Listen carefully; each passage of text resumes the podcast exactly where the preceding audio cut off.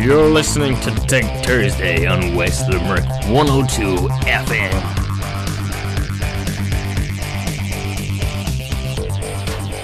Hello there, and you're very welcome to Tech Thursday. This is Patrick Sheehan. I'm going to be with you for the next hour or so, looking at all the latest in tech and answering any questions you might have. As always, you can call 069 66200 or you can text or WhatsApp 087 166 and you can email myself, patrick102fm at gmail.com, for any tech related questions you might have, and uh, I'll get answering them on the next show. Uh, to start off today, we have a, a question from James. So, James is, uh, it's actually a bit of a request. So last week uh, or the week before, I think it was last week, we were um, talking about ChatGPT. So it's the new um, software that can kind of, it's an AI software that can do a more advanced version of kind of of Google search or something like that, where you can ask it a question or ask it to do something, and it can write. Uh, articles for you, or it can give you a brief synopsis, or it can do different things. So, um, He's, he said he has two questions in one. He wants a review of the the new Samsung Galaxy S23 Ultra, but he wants it done by ChatGPT. Uh, so I got it up here on my phone and I said, write a short synopsis of the Samsung Galaxy S23 Ultra. Uh, but it didn't have up to date information, so it kind of didn't give a great um, response. It said the Samsung Galaxy S23 Ultra is a premium flagship smartphone from Samsung that is expected to be released in 2023. So it says it's likely to have a powerful processor, likely to have this and that. So it's uh, it gives about. Um, two paragraphs on of kind of saying it's going to have a good camera and it's going to have this and going to have that. So it doesn't have um, it doesn't have the most up to date information. Uh, and this was just done this morning. I said I do it now because I tried it yesterday. Uh, when I got your question, and uh, it was uh, it it it did give the same answer. So I said I'll try it again today in case it's been updated since. So uh, that's the fresh answer now, and it's uh, it still hasn't uh, it's still not bang up to date. Uh, but they said that that um, there's a bit of a lag there because it's it's disseminating information from all over the internet, and most of it obviously is from uh, further back. So. Uh, it's not bang up to date with a lot of this stuff. It's kind of not designed for that. So I decided to go to the, the human world and uh, look for uh, reviews there. So on CNET, there's a bit of a review of the S23 Ultra, so we can have a look there. Uh, on paper, the S23 Ultra's 200 megapixel camera sounds like a major step up. It looks like the biggest camera leap Samsung has made in years, considering the last time three generations of Samsung Galaxy S Ultra have had uh, 108 megapixel main cameras, dating back to the S20 Ultra in 2020. But megapixels alone doesn't tell the whole story. Sensor size, speed, and image processing algorithms are all also affect the camera's image quality. So we'll have to test the phone before deciding whether it's truly a, monu- a monumental upgrade. Uh, those algorithms indeed play a big role in the Samsung Galaxy S23's uh, camera improvements. Joshua Cho, head of Samsung's visual solutions team, said uh, that artificial intelligence plays a more prominent part in everything from night mode to the way the camera captures high dynamic range. And uh, actually, I saw him. Marques Brownlee, a YouTuber, take a picture of the moon and use the hundred times zoom, you know, and zoomed in, and the moon was you know very clear and people were commenting that you know it's it's it's almost a filter laid on over the moon to make it look extra clear. That it's getting in that far it can get to the, the you know the moon where it fills up the whole screen. But the sharpness of the image is done by um, by because by uh, artificial intelligence and uh, using you know previous images taken by high resolution uh, cameras, uh, very powerful you know telescopes and cameras and things like that to layer over it to make it look extra clear, because no matter where you are in the world, the moon looks the same. Uh, so they're able to do that, uh, but it still looks cool, though. You know, it still looks amazing to be actually able to zoom in, and all of a sudden you have a lovely clear moon in front of you. It's pretty, pretty cool. It's pretty amazing that the, that it can be done, even if it's a little bit of trickery. As soon as you press the button on the camera, the AI function kicks in, Cho said in an interview with, CN, with CNET via an English language translator ahead of Samsung's Unpacked event. The S23 Ultra takes 12 megapixel photos by default. Yeah, so you might think, okay, it has 200 megapixels, so where are the 200 megapixel photos? So what it does is it uses pixel binning, which is, it, you know, it char- every pixel in the 12 megapixel photo is you know much sharper than it would be in a 12 megapixel camera. It uses it it it uh, kind of if you think of a pixel as a square and it's just one big square, well, the the 12 megapixels in those photos would have four squares in them. You know, like that. It's um, it uses uh, everything it captures to to make a smaller, much sharper photo. So it condenses the 200 megapixels down to 12 to get the sharpest, nicest 12 megapixel photo that, that it can do. So, um, yeah, grouping 4x4 pixel squares into one bigger pixel using a technology called pixel binning. Yeah, yeah. So that's kind of what I was explaining there as well. Uh, this combines the better performance for each pixel, allowing the sensor to gather more light, which could be useful when shooting in dim environments you can also shoot at the full 200 megapixel. Also, you can, okay, uh, two, full 200 megapixel resolution, which Samsung positions as being ideal for people who want large prints of their photos. If you want something in between, you can also capture photos at 50 megapixel resolution. Previous Galaxy S Ultra phones also allowed you to shoot at the sensor's full resolution, but be aware that you'll have to deal with large file sizes if you do so. So, yeah, and it's the same with video. Actually, um, uh, I would, if you are getting one of these, I would recommend to get as much memory as possible. I know some of the shops uh, in you know, some of the Irish stores aren't stocking the one terabyte model, so but uh, and I you know normally you wouldn't need much more. You know, two fifty six would be plenty, whatever. But the size of those images and they, it does eight K video, which is massive. And if you wanted to shoot any eight K video and store any of it on your phone, I would recommend maybe to get the biggest resolution possible if you are getting one of them. Uh, the selfie camera uh, uh, across the new Galaxy S23 phones has uh, an upgraded 12 megapixel sensor. So it's a lower um, megapixel than the previous model, but it's, apparently it's a higher uh, quality, uh, which is a boost in resolution from the S22 and S22 Plus 10 megapixel front camera, but lower than the Ultra's 40 megapixel uh, from the previous model. But apparently it, the, the pictures are nicer, they're, they're sharper. Uh, Samsung says the selfie camera uses artificial intelligence to improve object identification so that it can optimize images accordingly, rather than prioritizing resolution. That means it should be better at distinguishing people from their backgrounds more accurately. So you'll get uh, maybe nicer soft focus or something like that. Uh, the Galaxy S23 Ultra inherits the same zooming capabilities as its predecessor, offering, offering an optical zoom at three times t- and to 10 times or 10 times magnification and up to 100 times digital zoom. Like the S22 Ultra, the S23 uses uh, two 10 megapixel telephoto cameras to accomplish this. Even though night mode was a big focus for the Galaxy S22 lineup, uh, Samsung says it's further improved the way the S23 Ultra can capture photos in the dark, offering even more brightness this time around. Uh, video recording gets a slight change in the lineup with the S23 family supporting 30 frames per second when shooting in 8K, 8K resolution. That's an increase from the 22 Ultra's frame rate of 24 frames per second. So, you know, when you get to 30 frames per second, it's kind of I wouldn't say usable because it's 8K and it won't play on most TVs and stuff like that. But it's kind of a standard frame rate. Uh, you know, no, 60 would be better, but 8K 60 frames per second would uh, would fill up the phone quite quickly as well, uh, and and that would be a, a, little bit more difficult to achieve. Yeah, so they go on to say that um, 30 frames per second is the standard for broadcasting and things like that. So yeah, that's right it's definitely a more usable uh, frame rate.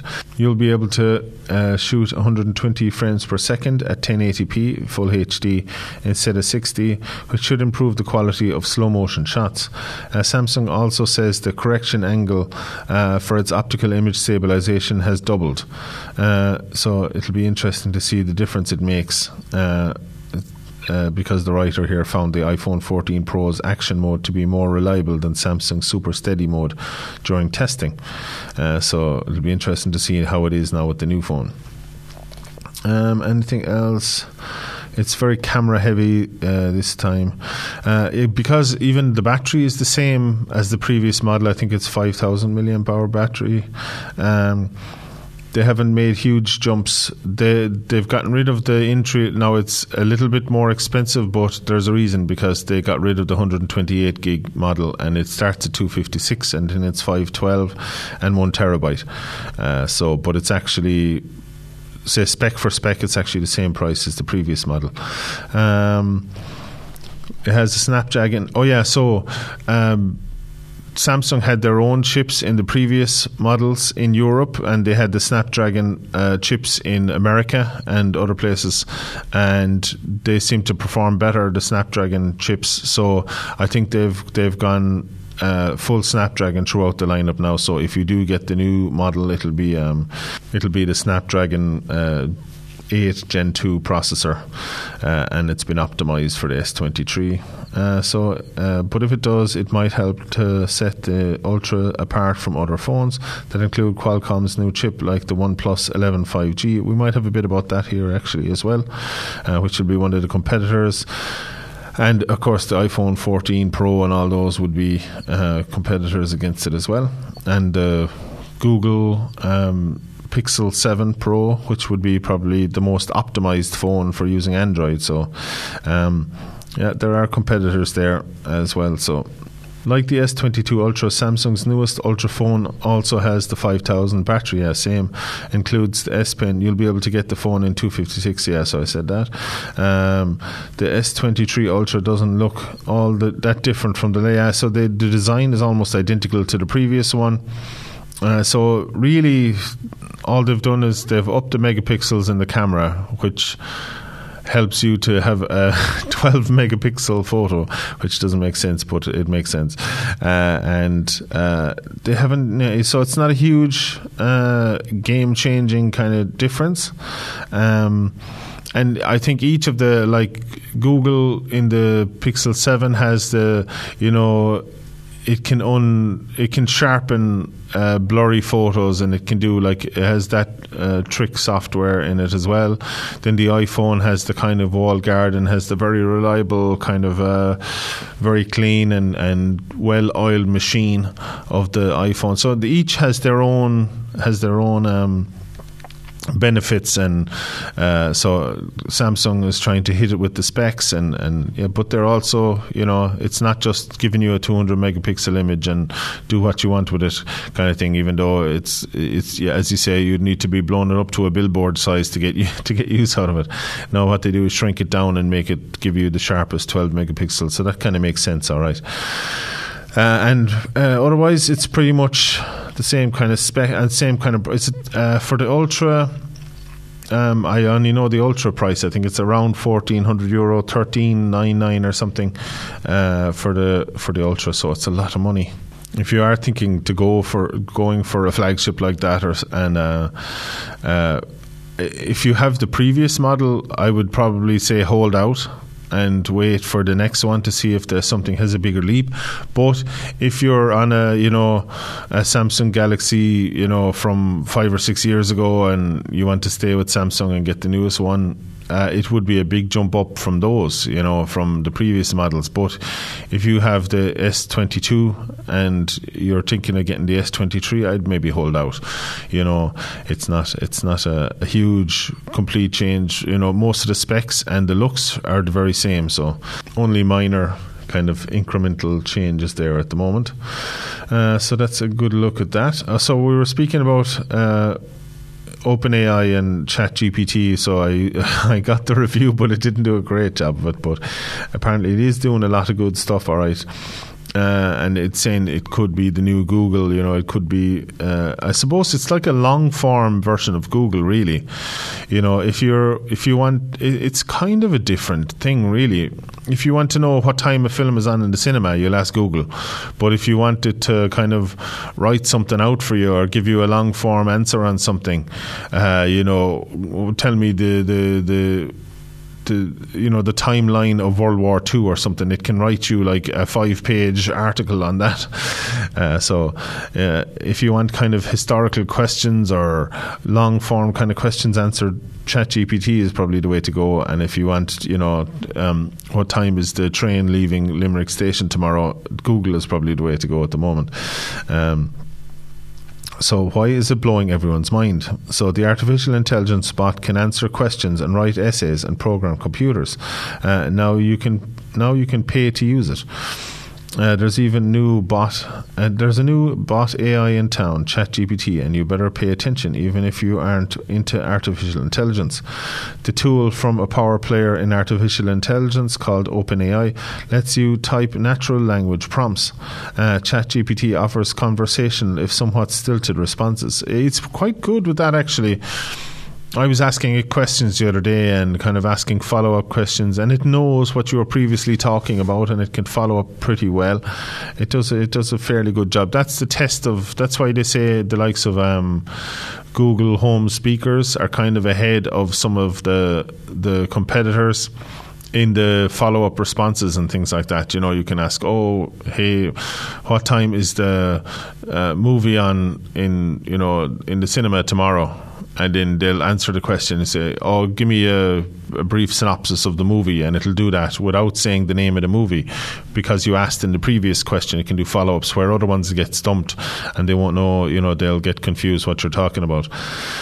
And apparently, uh, and yeah, definitely, uh, from what I've tried already, ChatGPT is quite good at that.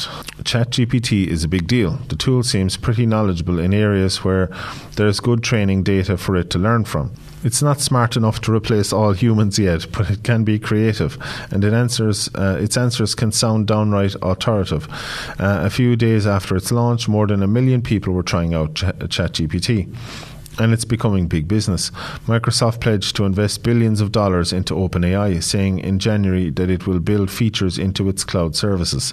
Uh, OpenAI, OpenAI announced a 20%, a 20 euro per month ChatGPT Plus service that responds faster and gets uh, newer features sooner so you'll get your updates a bit sooner. And that's what it, the, the whole industry, even the car industry, is becoming like that nowadays. It's all about um, updates and software and things like that. You know, the with with BMW, and you have to pay to have your heated seats activated for them to work, even though they're in the car and everything. And Mercedes and the EQS and some of the other models, where you know you have like a, maybe a 500 horsepower car, but you only have 400 horsepower or something like that, you have to pay a subscription charge to get the full power of your car unlocked and things like that. It's crazy. Um, and so it seems to be the same kind of thing here that, that you can get your updates, you can get your, you know, um, it's like a Patreon kind of thing. You get you get you get the podcast a bit earlier if you're subscribed to the Patreon or something like that. Um, it's a mistake to be relying on it for anything important right now, OpenAI's chief executive Sam Altman tweeted. We have lots of work to do on robustness and truthfulness. Here's a look at why why uh, ChatGPT is important and what's going on with it.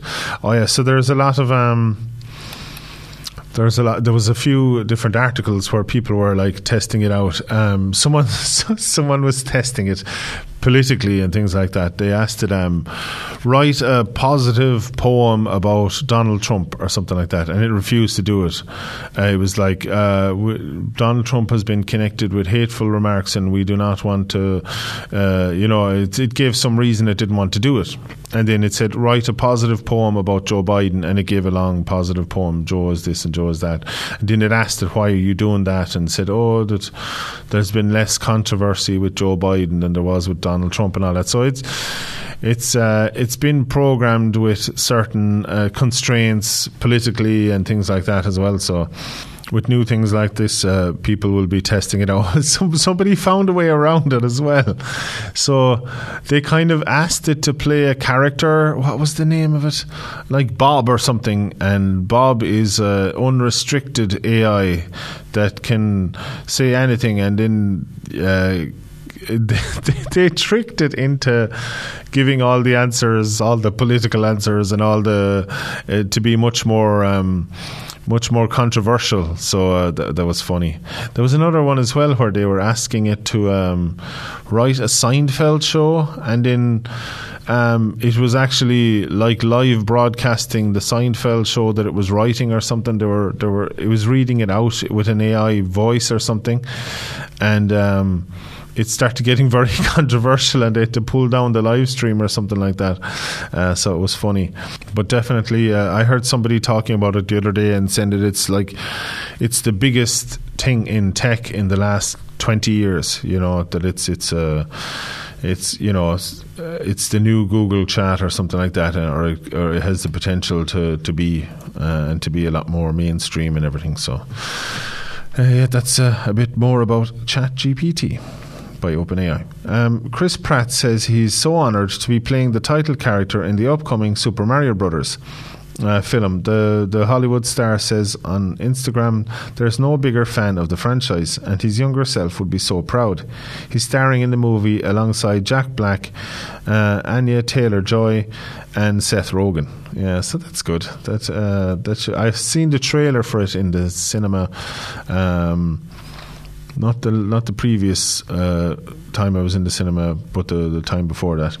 Um, so I actually saw the the plane movie yesterday. It's quite good. I, cinemas are getting much more fancy. I was in the cinema in Killarney the last time, new one that's after being built, and I was in their their screen one, and. Uh, there's like electric recliner seats and everything. It's got very fancy altogether. I remember did the hard seats years ago. I'd, you have to twist your knees for people to get in. Well, it's still like that with most of the other places, but um, some of the newer cinemas being built now with uh, fancy electric recliner seats and about three feet of space in front of you, so you can lie back in your seat watching your film and everything is very, very fancy altogether, and I welcome it. um, Disney has announced it's cutting 7,000 jobs worldwide to cut costs. The entertainment giant says it's part of a significant transformation for the company, and it's about 3% of its total workforce. Uh, Chief Executive Bob Iger says they're looking to save $5.5 billion to make their streaming service more profitable. Uh, so, yeah, a lot of their shows haven't hit recently. Um, the, you know, yeah, some of their Star Wars reboots and uh, some of the shows haven't haven't gone down very well, and uh, you know they had maybe a good first episode or second episode, and then just floundered after that.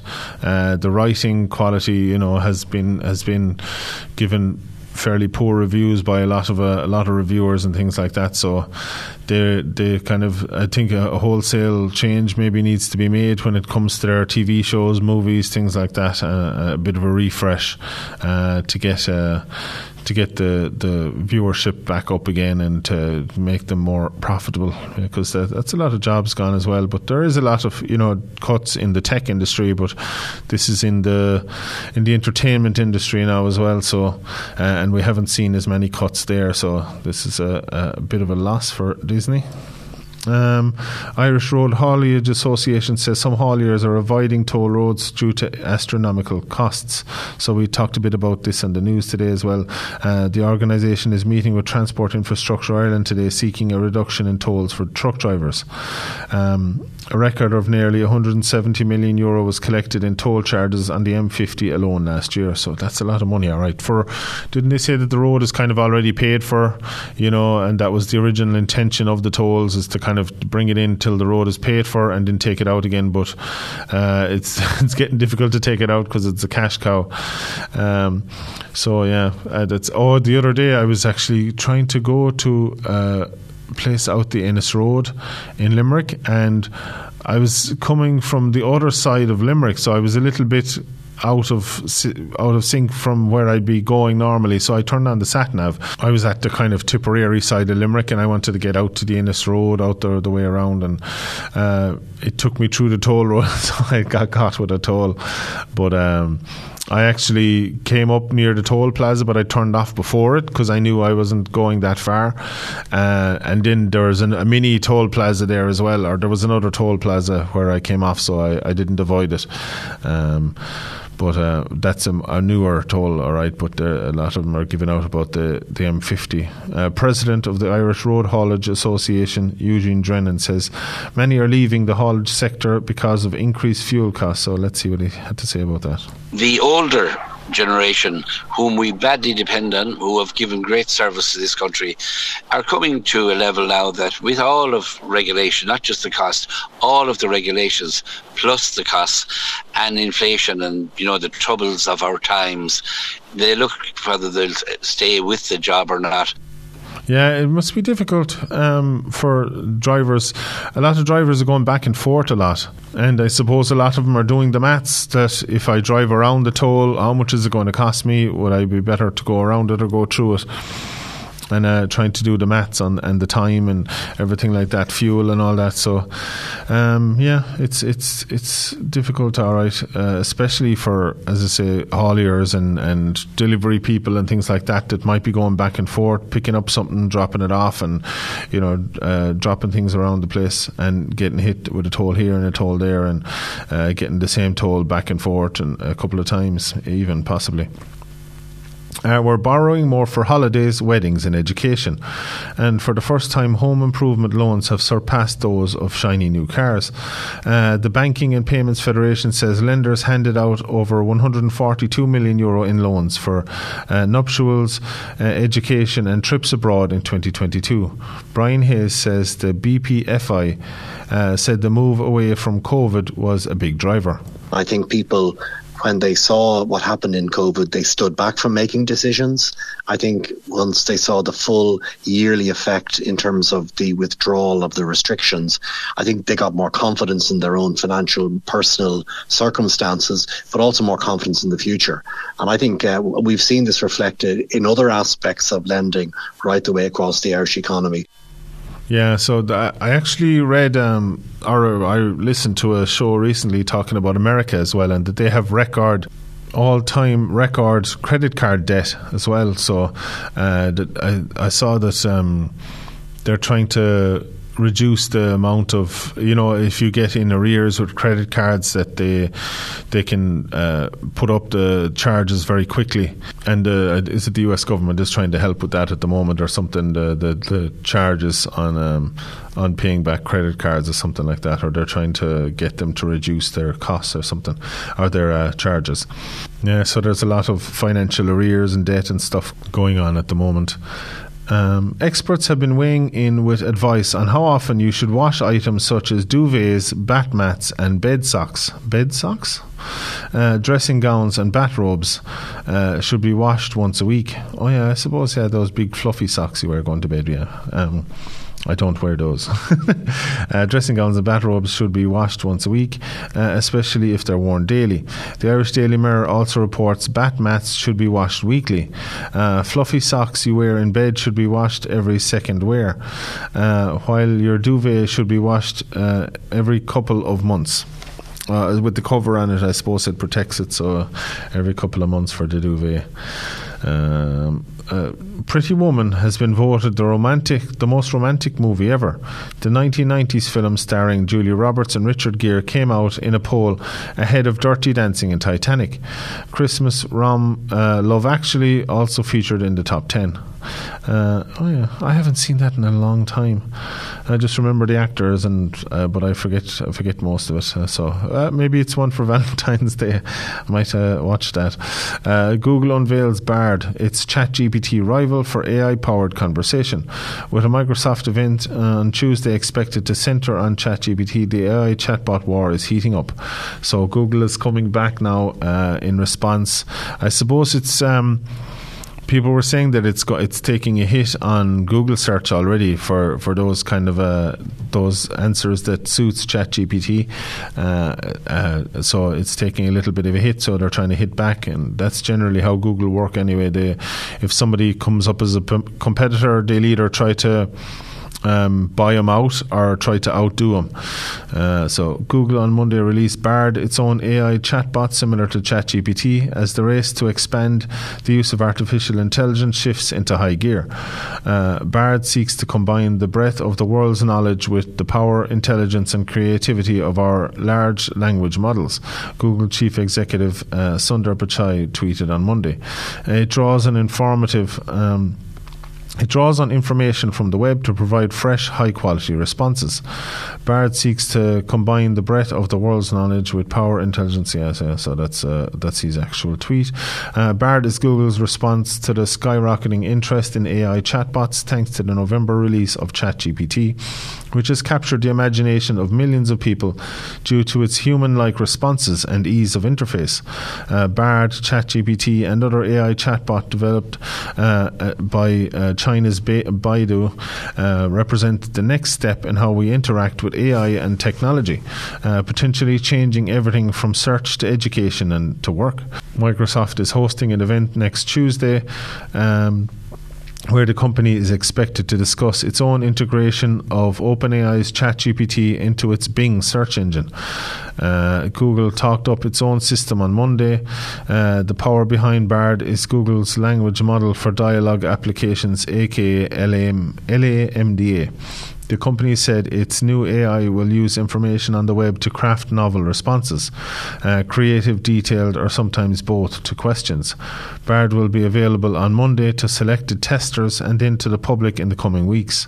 Uh, Bard is based on a lightweight version of LAM, LAMD LaMDA uh, that uses less computing power, allowing it to scale to more people and provide additional feedback, according to a blog spot by CEO Sundar Pichai. So they're kind of uh, I'd say they're trying to rush it out now uh, before uh, the market is taken over by ChatGPT. Uh, for that side of things. So they're trying to they're trying to get it done and get it out. Uh, the biggest news and trailers from yesterday's Nintendo Direct: Zelda, Metroid. Pikmin Advanced Wars. It was a busy stream. So Nintendo had some releases. The latest Nintendo Direct had all the big names well, aside from Mario, but we got a fresh trailer for the next Zelda game, a surprise uh, launch of the original Metroid game, a release date for Pimkin, Pick, Pikmin I've never heard of it. Pikmin Four, and there's been three other ones, and the additional uh, the addition of Game Boy games to the Nintendo Switch online subscription service. That's a great idea. Get all the Game Boy games on there. Uh, plus, there were some excellent announcements for RPG nerds. There's everything you might have missed. Or here's everything you might. Yeah, that's actually good to have the.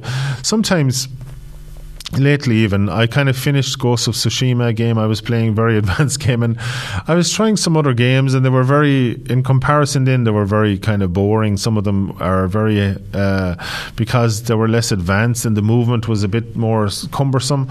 I was like oh, I, am not in the mood for this now. I, I, I kind of missed the Ghost of Tsushima you know the, the, the, the playability of the character. So I ended up going and playing um, Sonic the Hedgehog with the Sega game uh, like you the it's a game you download and it has like 30 Sega games, something like that. It has like a, it's set up like a sitting room and you have the console and you have like a shelf with all the games and you can go to the shelf, choose the game and then play that game. Uh, so I played a lot of Streets of Rage as well. I was playing Streets of Rage and uh, Sonic the Hedgehog, uh, even though, because the, the playability is quite fast on those, especially Sonic the Hedgehog, he's flying around the place. Uh, so it made up for the fact that, um, I'm I'm finished with Ghost of Tsushima, but. Uh, I'm in the next coming weeks. I might. Uh, I think it's on the tenth. The actually might have a bit about that as well. Um, Hogwarts Legacy. Um, I think it's on the 10th that is coming out as well. So, uh, Metroid. Pro- oh, yeah, hold on. Uh, a new look at The Legend of Zelda Tears of the Kingdom.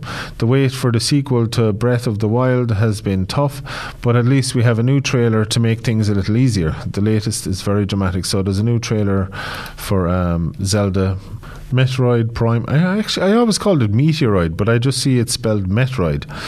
Um, so maybe I've been saying it wrong since I was like four years old.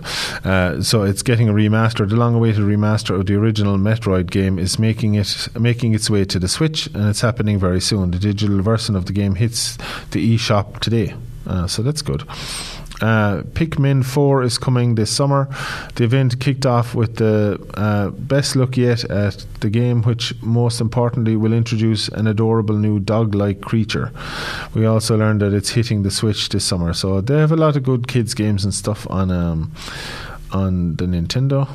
Uh, Splatoon 3 gets an expansion pass. Nintendo's ink filled multiplayer shooter Splatoon 3 is getting a paid expansion pass, which will be available in two waves and introduce features like the original Inkopolis location from the first game, which will be part of Wave 1. Uh, the second wave will include a new single player campaign called Side Order. I haven't heard of that game either. Um, they kind of have their own world, a lot of the games on the Switch, and if you're not playing it, uh, maybe you don't see them as much. Um, Switch Online gets Game Boy games, so that's great. Uh, Tetris, uh, Metroid, not Meteorite, um, The Legend of Zelda, the Minish Cap, Fire Emblem, and more. So there's a lot of uh, a lot of Game Boy games coming to uh, to the Switch, so that's great. Um, Advanced Wars has a release date. Uh, it's on April the 21st. Advanced Wars 1 and 2, and now it finally has a launch date. Uh, the remaster. Uh, so, yeah, they made a, a, a lot of announcement yesterday.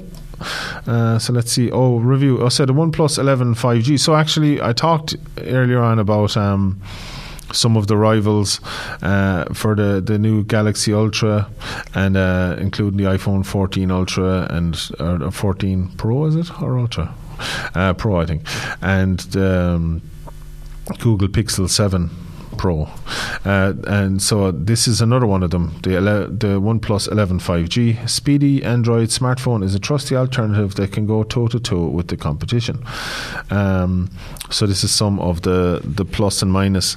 So the plus is its eye catching, zippy performance. It recharges really fast. Um, it's bright, 120 hertz AMOLED screen, nice speakers, good battery life, reliable cameras. It gets four years of Android uh, operating system upgrades and five years of bi monthly security updates and some of the downsides no millimeter wave 5G, uh, no, which isn't good. It has kind of the fake 5G or the slower 5G, maybe.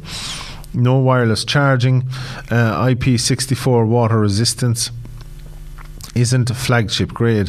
OnePlus has also uh, um, gone back to a USB A charging adapter. Uh, display edges are a little too curved, and software has its quirks. Uh, so Samsung and Apple have flagship smartphones that start at eight hundred uh, dollars. it's probably the same here in euro, uh, but pay a little extra, and you can get even more with the flagship Pro version. Uh, so what's theirs? Their Pro going to 11. OnePlus has always leaned uh, leaned on speed over everything else, and that uh, rings true here with the OnePlus 11 underpinning the device's Qualcomm Snapdragon 8 Gen 2. 8 GB of RAM. Uh, you can upgrade to 16 gig of RAM and 256 of storage for 100 more. And if you like the fancy green color, uh, which is the version I tested, I've had zero issues hopping from one app to another and even intensive games like Genshin Impact feel super slick on the 120 hertz screen. Um, has universal flash storage UFS 3.1, whereas the 16 gig RAM model gets you uh, UFS 4.0. The latter storage option offers faster data transfer speeds with improved power efficiency, so apps and games should load faster while costing you less battery life. Um, Battery wise, I never felt like I had to stick close to an outlet with an average use. Uh, the OnePlus 11 Pro's uh, 5000 milliamp. Oh, so it's only 5000 as well. Uh, it's the same size as the Samsung. Uh, comfortably lasted the full day with enough left in the tank. But the only thing is it has much faster um, charging, I think. Uh, the catch is that you need to use the. The OnePlus 11 uh, remains one of the fastest charging phones in the US, uh, go from 8% to 95% in 22 minutes. Uh, the catch is that you need to use OnePlus's 80 watt SuperVOOC charging adapter, which is chunky, but hey, at least it's included in the box, unlike with most other smartphones these days. Uh, so it has the fast charging. Uh, worries about damaging the battery. The phone will intelligently recharge at slower speeds when it detects uh, that you're juicing up at bedtime. But if you forgot to plug it in and are rushing to head out the door at 8:45, uh, it'll know to crank things up. Weirdly, OnePlus has omitted wireless charging as stable on other flagship phones. Yeah, so that's they usually do like a 30 watt or a slower uh, fast charging or a wireless charging. Uh, perhaps even stranger is the company's decision to move back from USB C charging adapter to USB A. Uh, the older port is still common enough that this might not be an issue for you, but with most new devices going exclusively USB C, um, ports and cables, it feels like a step back. Uh, for me, it wouldn't make much of a difference. Most of the ports and stuff I have are still USB A anyway. But uh, you know, any new devices would stick on a USB A as well, uh, or USB C as well, but uh, mostly USB A still. Um, uh, as I say, they say here it's 2023 problems. Um, IP64 water and dust resistance rating. Uh, the One 11 might be fine against dust and rain, but it might not be as protected if you drop it in the pool as a phone with an IP68 rating, which is uh, most flagship smartphones. So it's falling a bit behind there. It has the same kind of glass as the rest of them, uh, Gorilla Glass Victus. Uh, but the rear glass is not is only Gorilla Glass five, so it's not as good. Uh, even the cheapest Pixel seven uses Victus on both sides, uh, making it more durable. And they'd be uh, price wise, they'd be quite, quite similar. The Pixel and uh, one Plus, so the Pixel would be slightly ahead there. Uh, 6.7 AMOLED display. Uh, let's see anything about the cameras and stuff. Uh, OnePlus has been gradually upping its camera game year over year, and the OnePlus 11 is its best effort yet. Uh, there's a primary 50 megapixel camera and a 48 megapixel ultra wide with autofocus and macro capabilities, and the 32 megapixel sensor offering two times optical zoom. The 16 megapixel selfie camera is notably stuck at 1080p video recording. Most phones in this price bracket have moved on to 4K resolution on the front shooter, uh, so it's it's uh, kind of a it's a similar actual specs on the. Well, no, it has the, the, the zoom capability as well, but the other two cameras, I was going to say it's similar to the um, Nothing Phone 1. They have two 50 megapixel, but it has also the two times optical zoom, uh, 32 megapixel camera as well. So it's a three camera rear setup. Uh, in dozens of camera tests against the Google Pixel 7, and the Samsung Galaxy S23 Ultra, it's hard to declare a surefire winner for photos, which is a feat in itself for OnePlus. There are moments where some low light images can be sharper than uh, what I've captured on the Pixel uh, and vice versa. I think the Pixel has the edge when you're photographing a moving subject, like my dog looking away from the precise moment I point the camera at him. And then it comes to video, especially in low light, the S23 Ultra produces brighter and less noisy clips. Uh, so yeah, it's it's it seems to be overall uh, a little bit behind on a, on a few different aspects. If you're going for an out and out uh, flagship phone. Um, but it's it's a little bit cheaper than although it's the same kind of opening price, isn't it? As the I'm just going back up to the top of the article. Um, the new handset is pretty. It emits a few features you'd expect uh, to find it. It's uh, it's starting at seven hundred quid, uh, so it's kind of the that's the opening price. It's kind of similar price wise to the Google Pixel, but the Google Pixel seems to be slightly ahead of it in a few different aspects. But it might be like on the the charge speed and things like that. It would be ahead, but. Um, but if you're going for the, the best of the best, I think it uh, it wouldn't it be falling behind on. But if you want an entry flagship or something like that, maybe it might be in the it might be in the conversation. So Wired has the ten best games on PlayStation Plus, uh, with great titles like yeah. Sometimes it becomes. Uh, overloaded a bit. You know, when I, as I said earlier, I, w- I finished Ghost of Tsushima and I was looking for another game. And uh, with PlayStation Plus, you're kind of a bit spoiled for choice, and you I don't know what to get. And I'm like, oh, I don't know. And and uh, will I go back and play an older game again? I tried a few new games and I didn't really like them, and ended up deleting them again, even though it took ages to download some of them because they were big games. Um, but then I tried them and was it, they got good reviews and stuff. So let's see what uh, Wired has to say about the ten best games. If you have uh, if you have it and you're um, you're thinking of uh, getting some games because they're uh, when you have the subscription service, you might as well use it, and the, these games are all free. Um, this one actually that I have been playing and I would recommend is very good is the first one in the thing here uh, and it's free on the PlayStation uh, these are given prices but they're free with the if you're part of the premium service or whatever uh, The Last of Us remastered. So they they released a remaster. I, I, what was it like? I don't know what it was. It said part one, but they want uh, they were giving you just a trial of it. You could play a few hours of it, but you can get the full game. But I think it's maybe the PS4 version, but it's almost identical frame for frame. It's just they kind of made it a bit sharper but I'm happy enough to, to play the free version. It was fine, the, the original version. That I think it was even remastered as well, but it's like an, a, the PS5 remaster is further ahead of the PS4 version or something like that. Uh, but anyway, it looked great to me anyway. Uh, I, I played the so I downloaded both kind of by accident, and I saw it. Why do I have two? And then I saw it was a two-hour trial, so I started playing that. And then the two hours finished, and I was like, "Oh, I, I kind of getting into that game now, uh, but I, am not willing to pay fifty quid or whatever it was for it." Uh, so I said, "Don't I have the other one? I'm going to try that." And then I tried that, and it was, "Oh, this is exactly the same game, but slightly less sharper, but it was still fine. Though it was still grand." So I've been playing that actually when I haven't been playing Sonic the Hedgehog. Uh, Savory Success Overcooked 2, I haven't played that. Uh, Urgent Delivery Tearaway Unfolded. Uh, Chomp Chomp Man Eater. Is that the shark game? I haven't, I'm not sure. So this is some of the games. I haven't even heard of a lot of these games. And there's so many in there, I suppose. Uh, so yeah.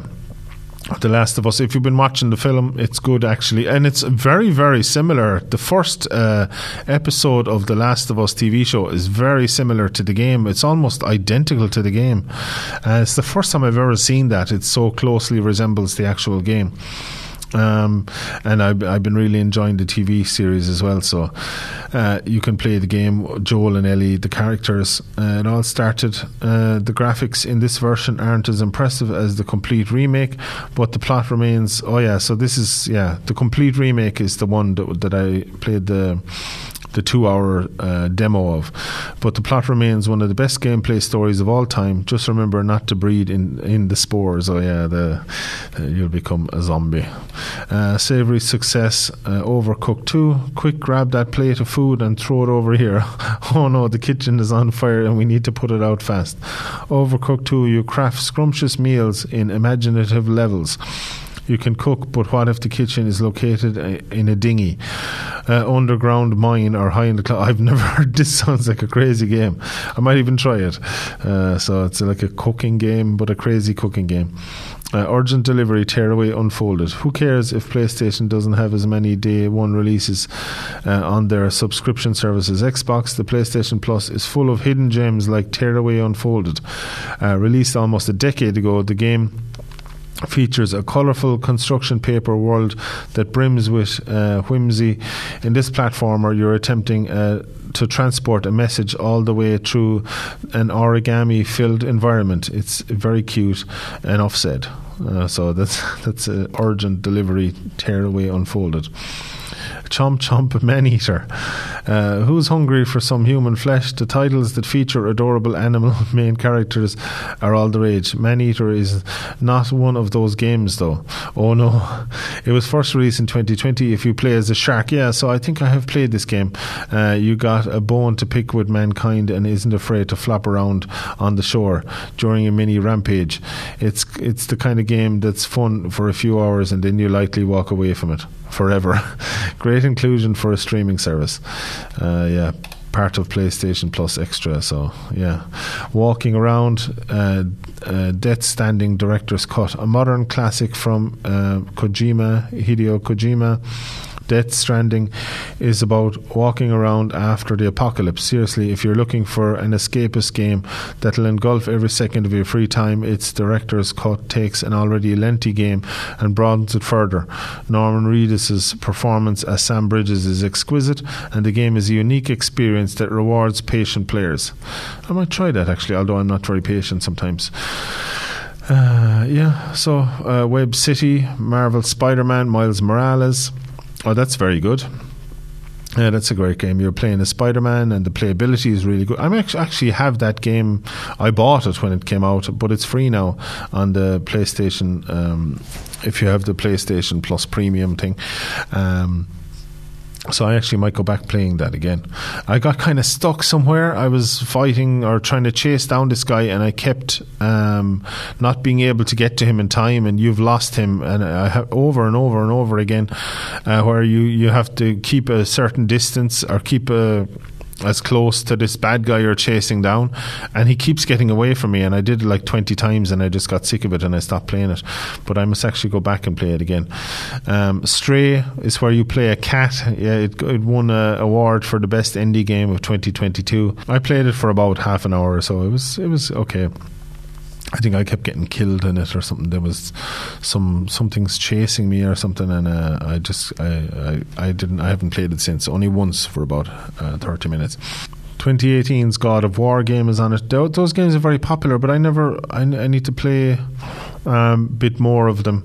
See, I, uh, Ragnarok is supposed to be very good. It's very advanced and everything. But I played the older one, and I, I think that was just after playing Ghost of Tsushima, and I, I was like, oh, the graphics aren't great, and uh, I can't get into this now, and uh, I stopped playing it. But they are supposed to be very good games, though. But if I had played it years ago, I'd be probably mad to get the new Ragnarok game now but I didn't, so I, I wasn't. So, um, Puzzle Planet, Ratchet and Clank. I played a bit of. I couldn't get into that either, really.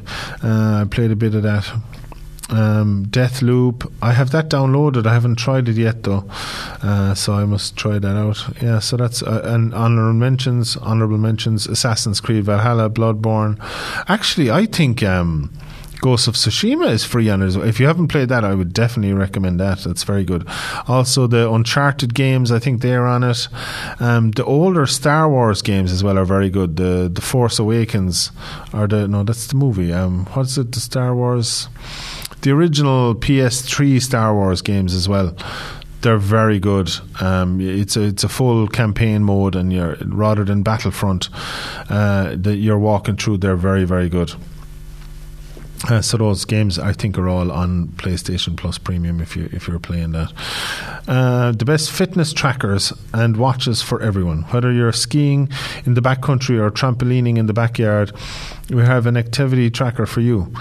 Um, I want a one that's not based on all around exercise and things like that. Uh, how about just a one that kind of controls your music, answers messages? Uh, you can kind of take phone calls. It's kind of just a subsidiary of your phone. Uh, just uh, it's more of a media in, on your hand kind of thing or something. they're they're all well, I suppose they're they're and your heart tracking and things like that, and your your ECG or whatever it is, all that kind of stuff, uh, blood oxygen and things, but um, a lot of them are made for different specific types of exercise. Uh, best all round is the Fitbit. It's probably my own fault for not uh, being a, uh, going to the gym and stuff like that. I just go out walking. Uh, best all round Fitbit Charge Five. Uh, $150 on Amazon. Uh, most of these are similar prices here, only in euro. Um, runner up uh, Garmin Vivo Move Sport. Uh, best if you have an iPhone, the Apple Series 8. Uh, best budget is the Fitbit Inspire 3. Uh, like every and, and that is 80 on Amazon.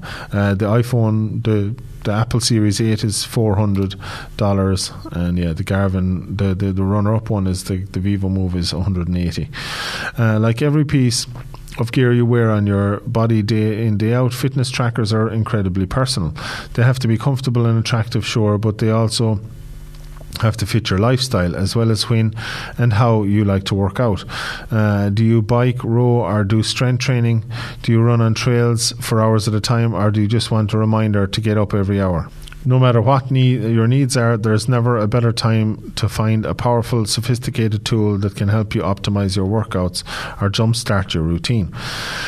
Yeah, and so there's well, there's lots of other ones in the in the budget market as well. Um, I think the I was talking about before the Realme. I had the Realme Watch Two Pro, and I found it really good. And then the the third one came out, uh, but it was only available in India for ages. But I don't know if there's a more general release that had like a speaker and a microphone where you can actually talk on phone calls, and it had it had some good specs as well of stuff that I was looking at. It has an OLED screen and uh, yeah, but I couldn't get it um, at the time. But uh, I don't know if it's more general release now. I kind of uh, I forgot.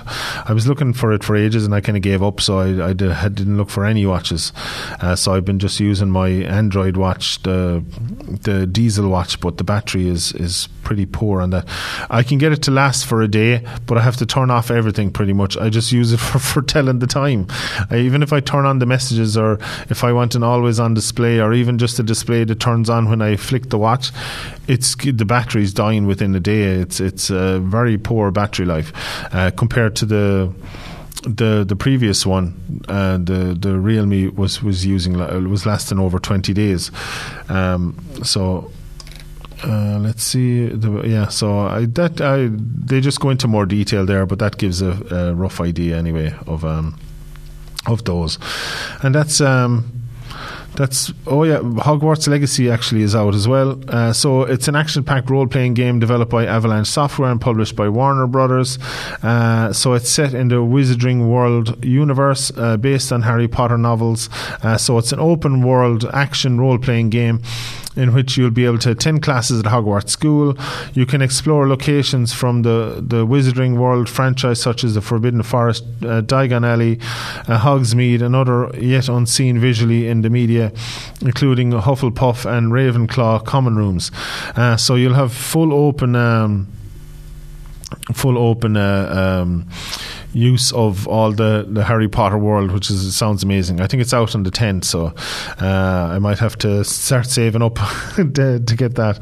That sounds interesting. If anyone wants to send it uh, on PS5 for me to review, I'd be more than happy to do that. Uh, so, yeah, that's Hogwarts Legacy uh, coming out soon. So, and that's almost my show for today. That actually is my show for today. As always, you can call 069 or text or WhatsApp 087 and you can email myself, Patrick102 2fm at gmail.com, and I'll be back with you again next time. Thank you for listening. Bye bye. You're listening to Tech Thursday on West Limerick 102 FM.